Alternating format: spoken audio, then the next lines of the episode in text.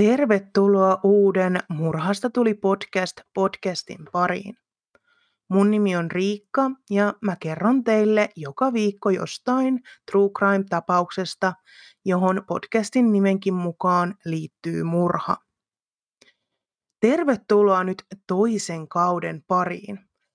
En olisi uskonut, että jaksoja ilmestyy ensimmäistä jaksoa enempää kuin tämän podcastin aloitin, puhumattakaan siitä, että sitä olisi kuunnellut kukaan muu kuin omat kaverit ja nekin vähän puolipakottamalla. Nyt tästä on kuitenkin tullut tosi iso osa mun elämää ja arkirutiinia. Haluaisinkin kiittää teitä kaikkia kuuntelijoita ja seuraajia teidän rohkaisevasta palautteesta ja kaikesta siitä tuesta, mitä te olette mulle antanut. Joten iso kiitos siis teille.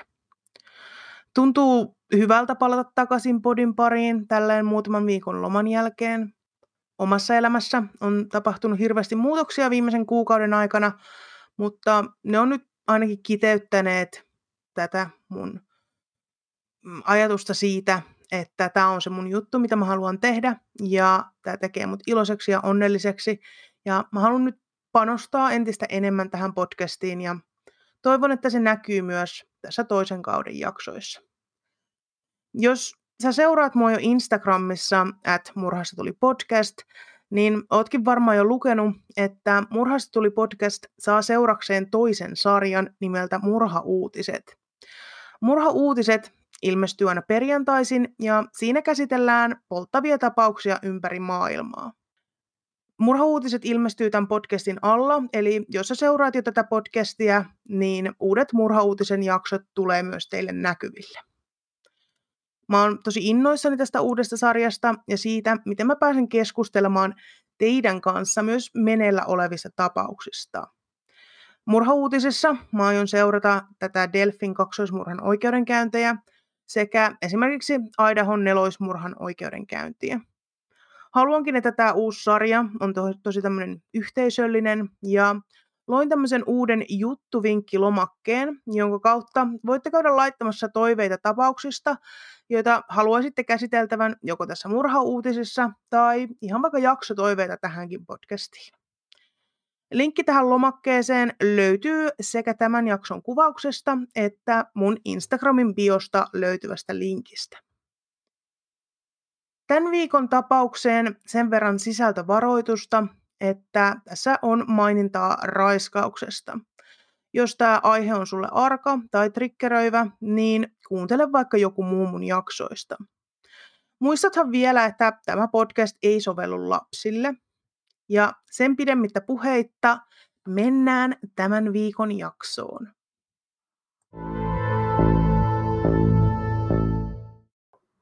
Mitä sinä olisit valmis tekemään tuodaksesi oikeutta läheisellesi, joka on joutunut kamalan henkirikoksen uhriksi? Tämän viikon tarinassa meillä on kaksi päähenkilöä. Angela Samotta, joka joutuu julman hyökkäyksen kohteeksi, ja hänen paras ystävänsä Sheila Vaisokki, joka ei suostunut luovuttamaan ystävänsä suhteen. Tämä tarina on surullinen, mutta myös inspiroiva. Ja haluankin omistaa tämän jakson omille parhaille ystävilleni, Saaralle, Brittanille ja sisarelleni Annalle, joiden kaikkien puolesta tekisin saman kuin Sheila. Ja uskon myös, että he tekisivät saman minun puolestani. Jos sulla on True Crimea rakastava ystävä, joka ei vielä kuuntele tätä podcastia, niin vinkkaa vaikka tämä jakso heille. Angela Marie Samouta syntyi vuonna 1964 Alamedassa, Kaliforniassa. Hänellä oli valloittava hymy ja se valaisi jokaisen huoneen, johon hän astui. Angela oli ystäviensä mukaan oikea tripla uhka. Hän oli mukava, kaunis ja äärimmäisen fiksu. Hän aloittikin opiskelemaan tietojen käsittelyä ja sähkötekniikkaa Southern Methodist Universityssä Texasin Dallasissa vuonna 1982. Hän oli yksi opintolinjansa ainoista naisopiskelijoista tuohon aikaan. Yliopistossa ollessaan Angela liittyi myös Zeta Tau Alpha sisarkuntaan.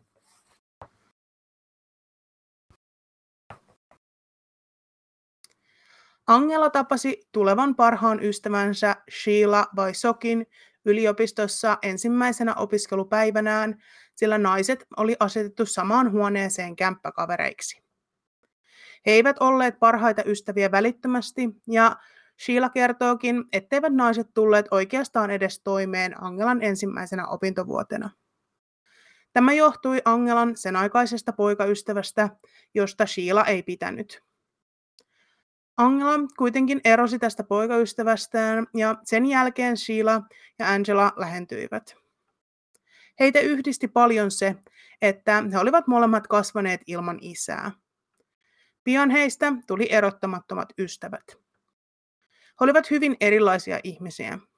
Angela oli jokaisen huoneen keskipiste ja äärettömän fiksu, kun taas Sheila oli hieman sivuun vetäytyvä, eikä viettänyt aikaa pilettäen kaikkia iltoja, sekä hänen lukihäiriönsä teki koulunkäynnin vaikeaksi. Mutta kuten niin usein, vastakohdat vetivät toisiaan puoleensa. Angela aloitteli kolmannen vuoden opintojaan yliopistossa vuonna 1984. Lokakuun 12. päivänä Angela lähti ystäviensä Russell Buchananin, hänestä lisää vähän myöhemmin, ja Anita Kadalan kanssa paikallisille markkinoille. Oikea sana on state fair, ja aiemmassa jaksossani jo mietin tälle hyvää suomalaista käännöstä, mutta sellaista ei oikein löytynyt, joten kuvailin tapahtumaa tällaiseksi markkinoiden ja Tivolin risteytykseksi. He viettivät mukavan päivän markkinoilla ja jatkoivat illanviettoaan Rio Room-nimiseen tanssipaikkaan. Angela oli pyytänyt mukaansa myös poikaystävänsä Ben McCallia, mutta Benillä oli aikainen herätys töihin seuraavaksi aamuksi, joten hän kieltäytyi kutsusta. Tanssimisen jälkeen Angela ajoi Russelin ja Anitan kotiin noin kello yksi aamulla ja kävi sitten pikaisesti moikkaamassa Beniä tämän kotona ennen kuin palaisi omalle asunnolleen. Angelan kämppäkaveri ja paras ystävä Sheila ei ollut kotona, vaan oli vierailemassa äitinsä luona tuona viikonloppuna. Benin puhelin soi kello 1.45 aamulla ja soittaja oli Angela. Angela kertoi, että hänen kotonaan oli mies, joka oli halunnut käyttää vessaa ja puhelinta. Ben ei ollut varma, oliko Angela päästänyt miehen sisään vai oliko tämä tullut sisään omin luvin. Angela kuulosti hätääntyneeltä, joka säikäytti Benin. Yhtäkkiä Angela kertoi, että hänen piti mennä ja että hän soittaisi pian takaisin Benille. Hätääntynyt poikaystävä odotti kuumeisesti puhelimen ääressä, mutta soittoa takaisin ei kuulunut. Hän yritti soittaa Angelalle takaisin, mutta kukaan ei vastannut puhelimeen.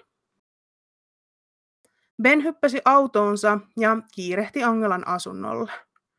Hän hakkasi ovea, mutta se oli lukossa ja kukaan ei tullut avaamaan. Benillä sattui olemaan mukanaan varhaisen mallin kännykkä, joka oli hänellä työnsä puolesta. Sillä hän soitti paikalle poliisit. Poliisit saapuivat pian Angelan asunnolle. Angelan puhelinsoitosta ja poliisien saapumisesta oli kulunut vain vähemmän kuin tunti aikaa. Poliisit mursivat oven kello 2.17. Poliisit tosiaan siis murtautuivat tänne Angelan ja Sheilan asuntoon ja tekivät sieltä karmaisevan löydön. Angela makasi sängyllään alastomana. Lakanat olivat värjäytyneet verellä. Häntä oli puukotettu 18 kertaa. Yksi näistä iskuista oli lävistänyt ruumiin koko rinnan syvyydeltä. Iskut rintaan olivat äärettömän väkivaltaisia ja naisen sydän näytti lepäävän tämän silvotun rinnan päällä. Näiden kauheuksien lisäksi vaikutti siltä, että Angela oli brutaalisti raiskattu.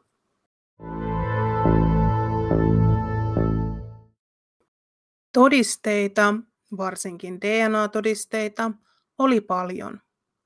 Paikalta löytyi siemennestettä ja verta. Lisäksi vaikutti siltä, että Angela oli taistellut vastaan ja hänen kynsiensä alta löytyi myös hyökkääjän DNAta. Valitettavasti vuosi oli kuitenkin 1984 ja DNAta tultaisiin käyttämään poliisitutkinnassa ensimmäistä kertaa vasta vuonna 1986 ja se yleistyisi vasta 1990-luvulla. Näistä todisteista ei siis ollut apua tutkinnan kannalta vielä tässä vaiheessa. Poliisi kuitenkin käänsi epäilynsä aluksi kolmeen eri henkilöön. Angelan ex-poikaystävään, joka oli Sheilan mukaan ollut aiemmin väkivaltainen Angelaa kohtaan ja jopa uhannut tätä puukolla. Angelan nykyiseen poikaystävään Ben McCalliin sekä Angelan ystävään Russell Buchananiin, joka oli ollut viettämässä iltaa Angelan kanssa murhayönä. Kaikista vahvimmaksi epäillyksi osoittautui Russell. Kuka tämä Russell sitten oikein oli? Russell Buchanan oli muutaman vuoden Angelaa vanhempi. Hän työskenteli arkkitehtinä ja asui vain viiden minuutin matkan päässä Angelan asunnolta. Angela rakasti verkostautumista ja ystävyys Russellin kanssa avasi Angelalle ovet arkkitehtipiireihin ja mahdollisesti myös sijoittajiin. Poliisit halusivat kuulustella sekä Russellia että Angelan ja Russellin seurassa ollutta Anita Kadalaa. Anita kertoi, ettei mitään outoa ollut tapahtunut koko iltana, eikä hän ollut huomannut Russellin käytöksessä mitään poikkeavaa. Poliisi pääsi haastattelemaan Russellia vasta 17. lokakuuta viisi päivää murhan jälkeen, koska tämä oli lähtenyt kaupungista heti murhaa seuraavana aamuna. Russellin mukaan hän oli ollut vanhempiensa luona vierailulla. Hänen kertomuksensa illan tapahtumista vastasi Anitan kertomusta. Hän kertoi menneensä nukkumaan lähes heti sen jälkeen, kun Angela oli heittänyt tämän kotiin. Kuulustelijat saivat tietää, että Russellilla oli romanttisia tunteita Angelaa kohtaan, ja tämä vain nosti heidän epäilyjään. Russellille tehtiin valheen paljastuskoe, jossa kysyttiin, oliko tämä tappanut Angelan.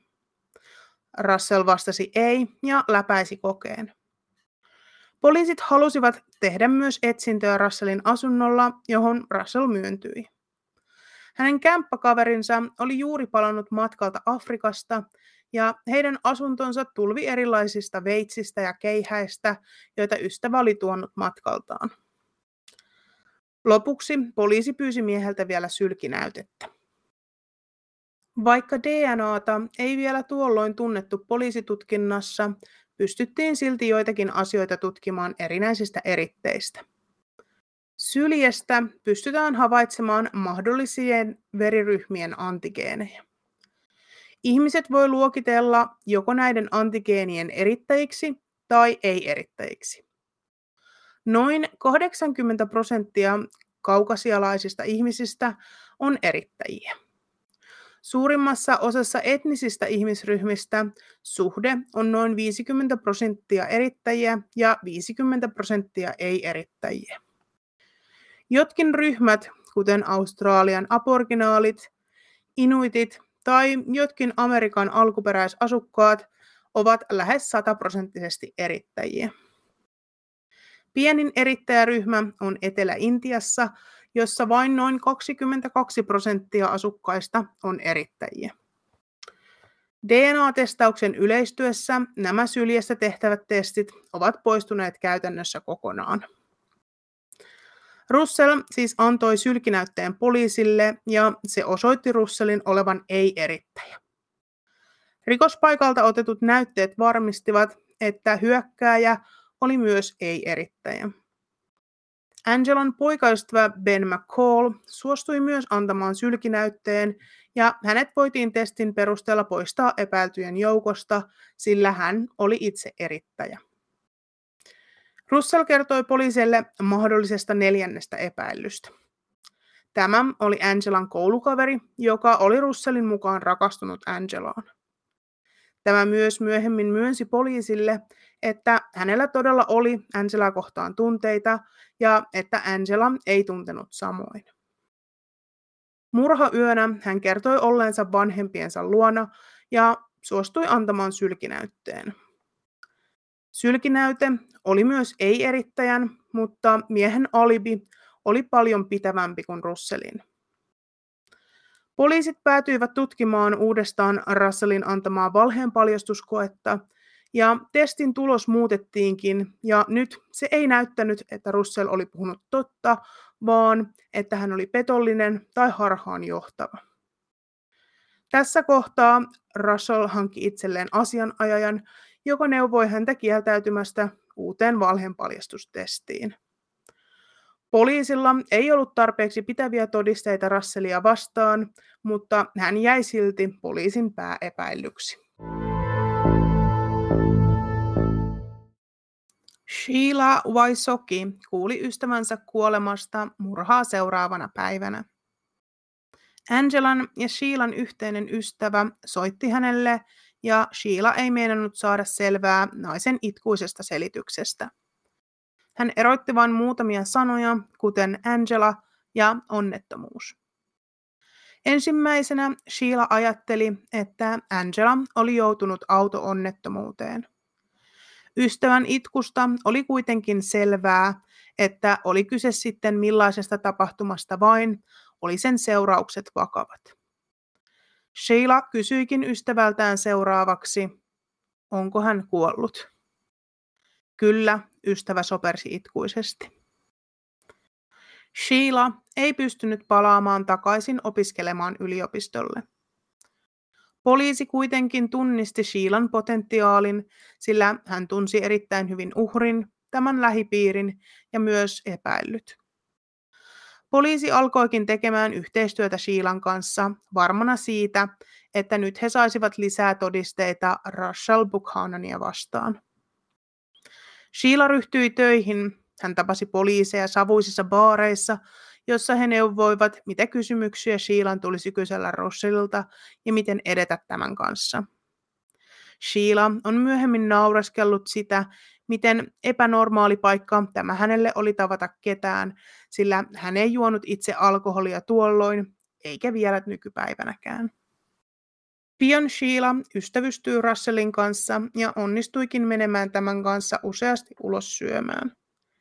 Sheila oli varustettu äänityslaitteella, mutta hänellä ei ollut mukanaan esimerkiksi poliisia, joka olisi voinut tarkkailla tilannetta ja vetää 20-vuotiaan siviilin pois tilanteesta, jos tilanne kärjistyisi epäilyn murhaajan kanssa.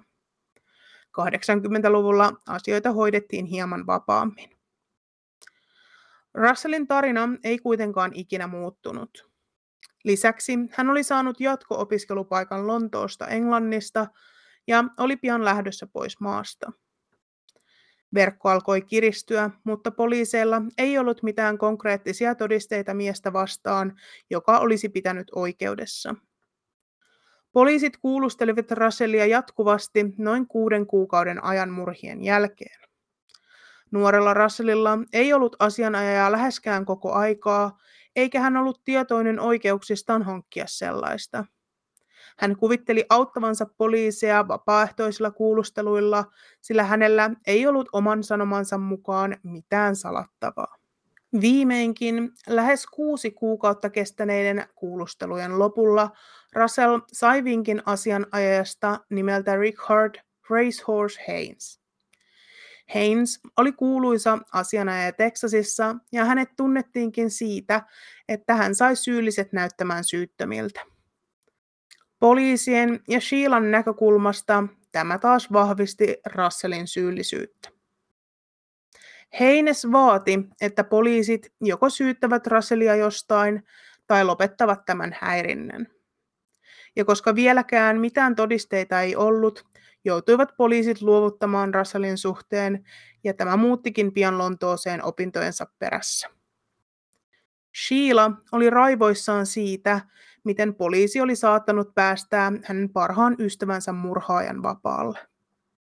Hän itse jatkoi tapaamisiaan etsivän kanssa ja heistä tuli todella läheisiä ystäviä. Mies oli jopa vieraana Sheilan häissä vuonna 1988.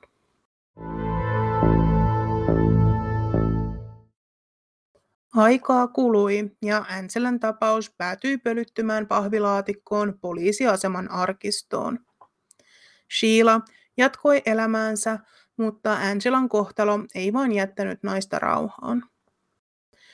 Sheila sai kaksi poikaa, Charlene ja Christopherin miehensä Charlesin kanssa, ja perheelämä vei kaiken ylimääräisen ajan.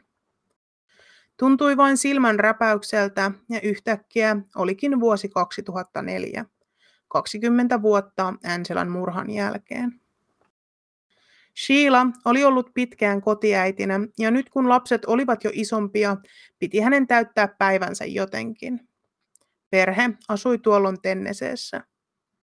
Hän liittyi paikalliseen raamattupiiriin. Ilmeisesti täältä raamattupiiristä sai niin sanottuja kotiläksyjä, joita sitten käytiin yhdessä läpi, kun porukka kokoontui. Sheila istui sängyllään tutkien raamattua ja tehden muistiinpanoja, kun yhtäkkiä hän näki hahmon sänkynsä vieressä. Se oli Angela. Naiset eivät puhuneet mitään.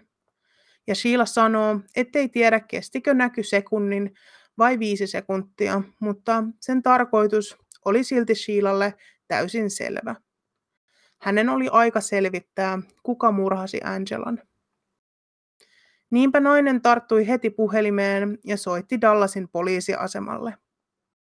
Hän pyysi saada yhdistää ratkaisemattomien rikosten yksikköön, mutta hänelle kerrottiin, ettei Dallasilla poliisilla ollut tällaista cold case-yksikköä, joten hänet yhdistettiin suoraan murhatutkintaan. Ystäväni murhattiin vuonna 1984 ja haluan tietää, mitä te teette selvittääksenne rikosta.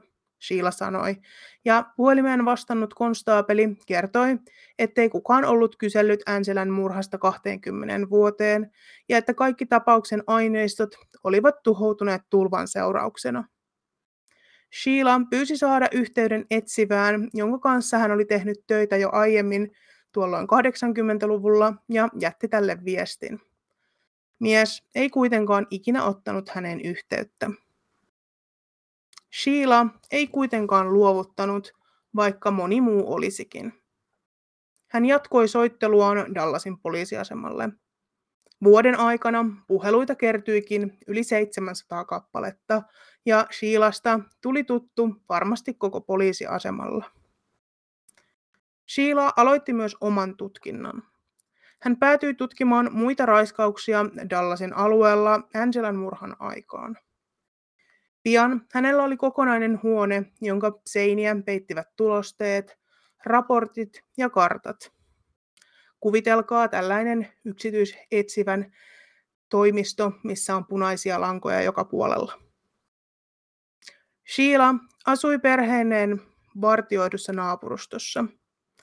Yhtenä päivänä hän päätyi rupattelemaan alueen turvallisuuspäällikön kanssa ja totesi turhautuneena, miten ärsyttävää oli se, että poliisit eivät vain suostuneet tekemään mitään ja nostelivat vain olkapäitä hänen kysymyksilleen. Turvallisuuspäällikkö totesi ohimennen. Kuule, sinusta tulisi kyllä hyvä yksityisetsivä. Kommentti sytytti jonkin liekin Sheilan sisällä, ja samana iltana hän kertoi aviomiehelleen suunnitelmistaan. Kulta, minusta tulee yksityisetsivä. Tennesseein osavaltiossa vuonna 2004 yksityisetsiväksi haluavat tarvitsivat yrityksen sponsoroimaan heitä ja kouluttamaan heitä. Sheilan tueksi tulivatkin turvallisuuspäällikkö, joka oli innoittanut naista, sekä muut turvamiehet.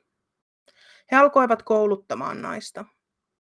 Iltaisin istuessaan perheensä kanssa illallisella Sheilan teini-ikäiset pojat tenttasivat lakipykäliä, mitä Sheilan piti muistaa, sillä Sheila kärsi edelleen lukihäiriöstä. Pojat lukivat lakeja ääneen ja Sheila toisti niitä niin kauan, että ne jäivät hänen päähänsä. Näihin kuuluivat muun muassa lait internetkiusaamisesta ja tekijänoikeuslait. Kun Sheila vihdoin päätyi istumaan alas koettilaisuudessa, tuntui kaikki loksahtavan paikalleen. Hän läpäisi kokeen hyvin arvosanoin ja sai yksityisetsivän luvan. Sheila naureskelee muistellessaan yksityisetsivä uransa alkuaikoja. Hän alkoi rakentaa portfoliotaan tekemällä pieniä hommia naapureilleen, selvittäen pettäviä puolisoita ja muita stereotyyppisiä yksityisetsivän hommia. Tämä johti siihen, ettei Sheila enää halunnut osallistua naapurustonsa illanviettoihin, sillä tuntui hieman epämukavalta istua ihmisten kanssa viettämässä iltaa, joiden tutkintaan hänet oli palkattu. Mutta siitä huolimatta, että sosiaalinen elämä hieman kärsi, Sheila rakasti jokaista sekuntia uudella urallaan. Nyt, kun hänellä oli hieman kokemusta alalta, hän otti iloisena uudestaan yhteyttä Dallasin poliisiin, esitellen itsensä yksityisetsivänä, joka tutki Angelan tapausta. Hän oli varma, että yksityisetsivän titteli avaisi hänelle ovia ja poliisit viimeinkin suostuisivat tekemään yhteistyötä, jotta Angelan tapaus saataisiin uudelleen avattua. Oli syy sitten tässä uudessa tittelissä tai siinä, että Dallasin poliisiasema oli vain kyllästynyt Sheilan yhteydenottoihin, he päätyivät avaamaan Angelan tapauksen uudestaan. Tapausta määrättiin tutkimaan etsivä Linda Crum. Ensimmäistä kertaa tapausta tutkiva etsivä ei vain kohatellut olkioon. Linda tutustui Angelan tapaukseen kunnolla ja otti sitten yhteyttä Sheilaan. Hän kävi Sheilan kanssa läpi tapauksen faktat ja totesi, että Russell Buchanan oli edelleen heidän paras mahdollinen epäiltynsä. Lisäksi Lindalla oli äärettömän hyviä uutisia. Angelan tapauksen todisteet ja muu tutkintamateriaali eivät olleetkaan tuhoutuneet. Heillä oli edelleen tallessa kaikki kerätty DNA-materiaali ja mitä parasta, nyt teknologia oli kehittynyt siinä määrin, että näitä voitaisiin testata. Heillä oli edelleen Angelan kynsiä, joiden alta löytyi tätä DNAta, sekä hyökkäjän siemennestettä. Sheila oli innoissaan. Vihdoinkin he voisivat todistaa Russellin syyllisyyden ja saada tämän telkien taakse. DNA-tutkimus ei kuitenkaan mene ihan kuin televisiossa, ja se ei ole nopea prosessi. Dallasin poliisiasema joutui tekemään tutkintapyynnön. Pyyntö tehtiin vuonna 2008. Testitulokset tulivat takaisin vasta vuonna 2009 ja Sheila sai soiton Linda Crumilta. Me saimme hänet, Linda iloitsi puhelimen toisessa päässä. Sheila hihkaisi ilosta ja odotti, että Linda kertoisi, että he voisivat nyt pidättää Russellin, mutta Linda jatkoi. Se on Donald Bessin DNA. Sheila pysähtyi. Kuka ihmeen Donald Bess? Hän kävi mielessään kaikkia heidän 80-luvun aikaisia koulukavereitaan, veljeskunnan jäseniä, naapureita, mutta nimi ei sanonut hänelle mitään. Se ei ollut ikinä tullut vastaan hänen tutkimuksissaan. Alusta asti syyllisen oli pitänyt olla Russell. Poliisit olivat toitottaneet hänelle, että tekijä oli Russell. Ja nyt he kertoivat, että syyllinen olikin joku Donald Bess. Kaikki nämä vuodet Sheila oli vihannut Russell Buchanania uskoen tämän päässeen kuin koira veräjästä. Tekin varmaan nyt mietitte, kuka Donald Bess on. Donald Bess oli Angelan murhan aikaan 36-vuotias sarjaraiskaaja. Hän suoritti vuonna 1984 25 vuoden tuomiota ehdonalaisessa. Hänet oli tuomittu tähän vuonna 1978 tapahtuneen raiskauksen jälkeen, ja hän oli tosiaan vastikaa päässyt ehdonalaiseen samana vuonna. Vuosi Angelan murhan jälkeen Donald tuomittiin elinkautiseen vankeuteen törkeästä raiskauksesta, kaappauksesta ja seksuaalisesta väkivallasta. Hänet tunnettiin nimellä The Beast, hirviö. DNA-todisteet riittivät syytteeseen ja kesäkuussa vuonna 2010 62-vuotias Donald Bess astui oikeuden eteen Dallasissa. Sheila matkusti poikansa kanssa katsomaan oikeudenkäyntiä ja kertoo, että Bessin astuttua oikeussaliin tuntui siltä, että pahuuden pystyi aistimaan miehestä. Bess vakuutti syyttömyyttään. Oikeudenkäynnin aikana myös useat muut naiset astuivat esiin ja todistivat Bessiä vastaan kertoen miehen joko raiskanneen tai yrittäneen raiskata heitä. Todella nopean keskustelun jälkeen valamiehistö palasi tuomarin eteen päätöksensä kanssa. Donald Bess tuomittiin syylliseksi Angelan murhaan ja raiskaukseen ja hänet tuomittiin kuolemaan. Lokakuun 8. päivä vuonna 2022, vain muutama päivä ennen Angelan kuoleman 38-vuotispäivää, Donald Bess menehtyi vankilassa sydänkohtaukseen odottaessaan kuolemansa toimeenpanoa. Mitä sitten tapahtui muille tarinamme henkilöille? Sheila Vaisoki on edelleen yksityisetsivä. Hän oli olettanut lopettavansa hommat heti, kun Angelan tapaus olisi selvitetty, mutta jatkuvat pyynnöt selvittää muita ratkaisemattomia tapauksia veivät voiton. Sheila perusti oman yksityisetsivä toimistonsa nimellä Without Warning ja ottaa tutkittavakseen lähes eksklusiivisesti vain niin sanottuja kylmiä tapauksia. Sheilalla on myös oma podcast nimeltä Crowdsourcing Justice, jossa hän käsittelee jokaisella kaudella yhtä tapausta syventyen siihen. Russell Buchanan vapautettiin kaikista epäilyistä. Hänet tunnetaan nykyään menestyneenä arkkitehtinä Dallasissa. Sheila tapasi Russellin myöhemmin ja kertoi, miten oli kaikki nämä vuodet epäillyt miestä ja pyysi tältä anteeksi. Russell lohdutti Sheilaa ja sanoi, että tämä oli vain tehnyt sen, minkä oli parhaaksi nähnyt, ja kiitti Sheilan periksi antamattomuutta. Vuonna 2016 Dallasin poliisi avasi erikoisyksikön, jonka tarkoituksena on tutkia kylmäksi menneitä tapauksia.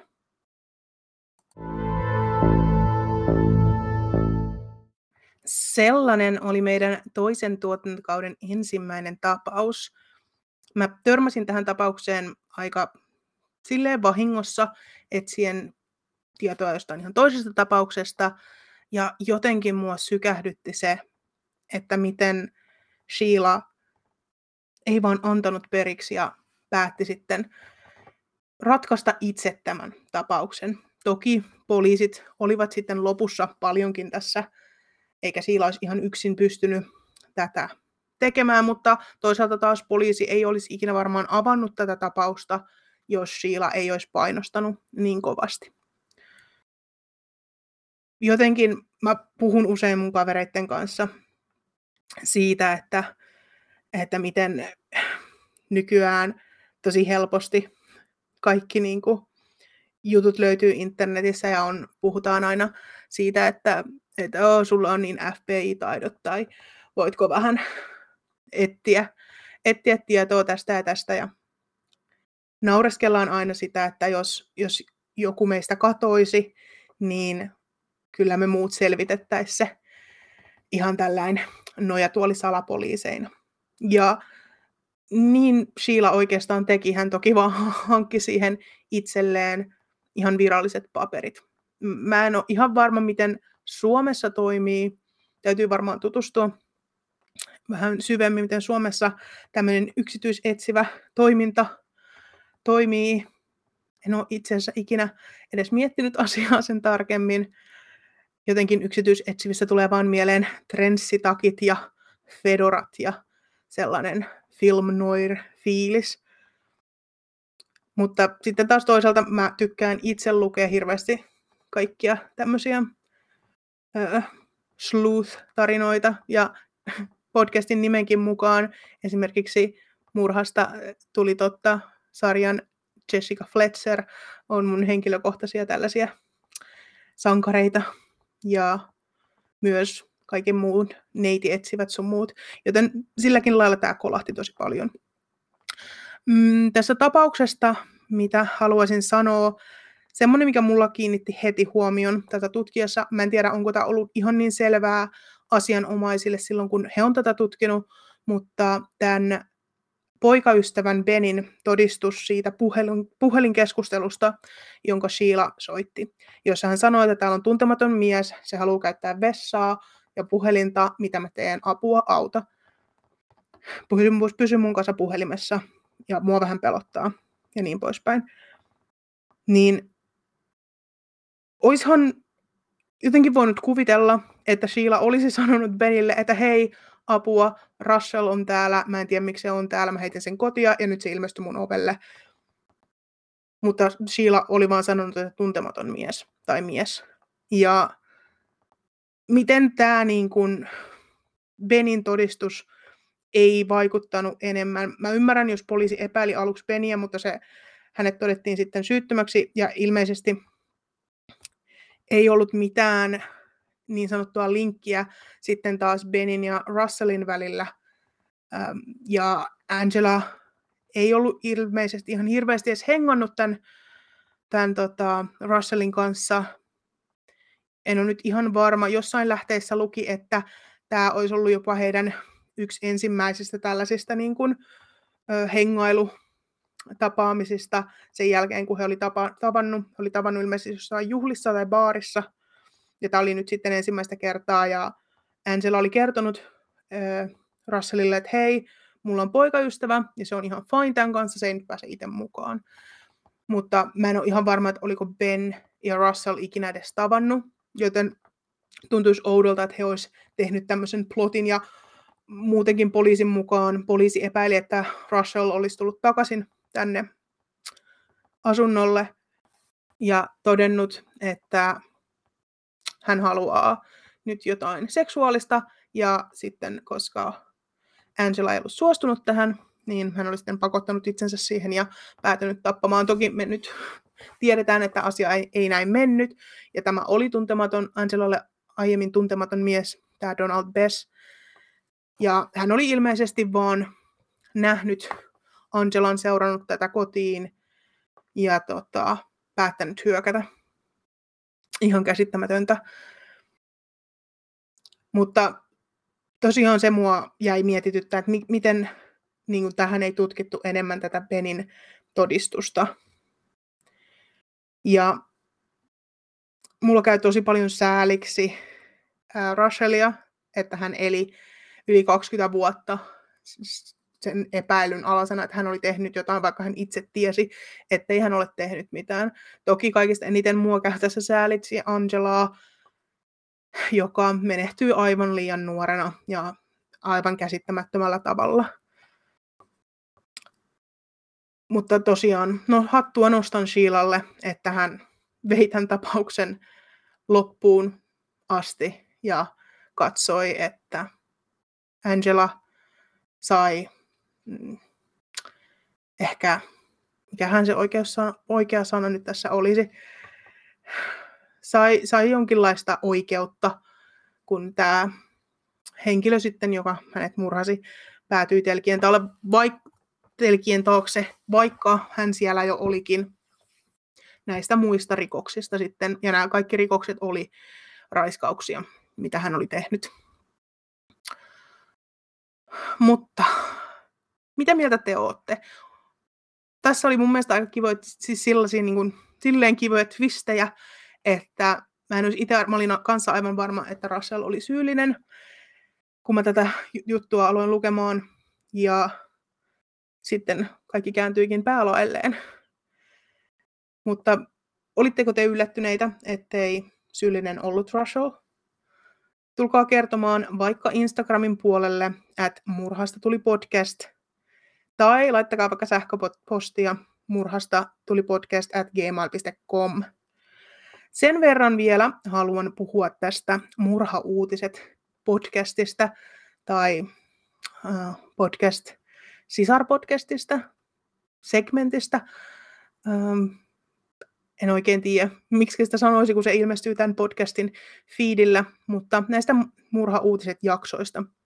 Nämä tulee olemaan pituudeltaan varmasti hyvin vaihtelevia, ja pyrin tosiaan ottamaan sekä suomalaisia tapauksia että ulkomaalaisia tapauksia, mitkä on nyt niin kuin pinnalla ja mitkä mua itteeni kiinnostaa tai mitä teitä kiinnostaa kuunnella.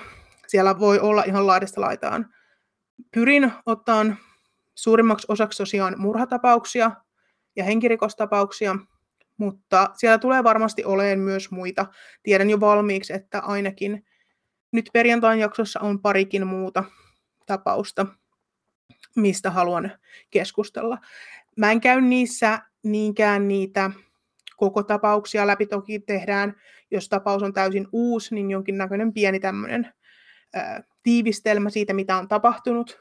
Ja jos näistä joku murha-uutisten tapauksista tuntuu semmoiselta, että haluaisitte niistä niin kuin ihan oikein pitemmän jakson, niin tulkaa kertoa mulle. Teen ihan mielelläni, jos vaan materiaalia riittää. Lisäksi äh, halusin tähän nyt vielä kertoa yksi mun suosituimmista jaksoista tällä tai tuolla viimeisellä kaudella oli nimeltään Murhat risteilyllä. Ja se on saanut ihan hirveästi niin kuin suosiota ja se on noussut tuolla mun yhdeksi kuunnelluimmaksi jaksoksi. Ja siitä on tulossa kakkososa jossain vaiheessa tätä kevättä lisää murhia risteilyllä. Niitä oli toivottu. Ja mulla on myös muutama muu toive, mitä on tullut muualta. Ja haluan ainakin jossain vaiheessa tehdä tämmöisen äh, toisen lisäsarjan, tämmöisen vähän niin kuin isomman deep divein johonkin yksittäiseen tapaukseen, jossa tulee näiden normaalijaksojen lisäksi tämmöinen niin kuin pitempi muutaman osan sarja. Mutta siitä vähän enemmän sitten keväämällä, kun päästään takaisin vauhtiin. Kiitoksia, että jaksoitte kuunnella jakson. Oli kaikin puolin mukavaa palata takaisin äänityksen pariin. Sen verran voin sanoa, että aika monta blooperia ja tota, äänitysvirhettä ja turhautumista tässä äänityksen aikana tuli, mutta se johtuu varmasti vain siitä, että on vähän ruosteessa näinkin pitkän loman jälkeen, mutta kaikin puolin tuntuu tosi hyvältä tulla takaisin. Seuraavalla viikolla meillä on taas uusi tapaus käsittelyssä ja tosiaan perjantaina ilmestyy ensimmäinen murhauutiset jakso. Siihen asti mun puolesta moi moi ja tosiaan ensi viikolla jostain toisesta murhasta tulee podcast.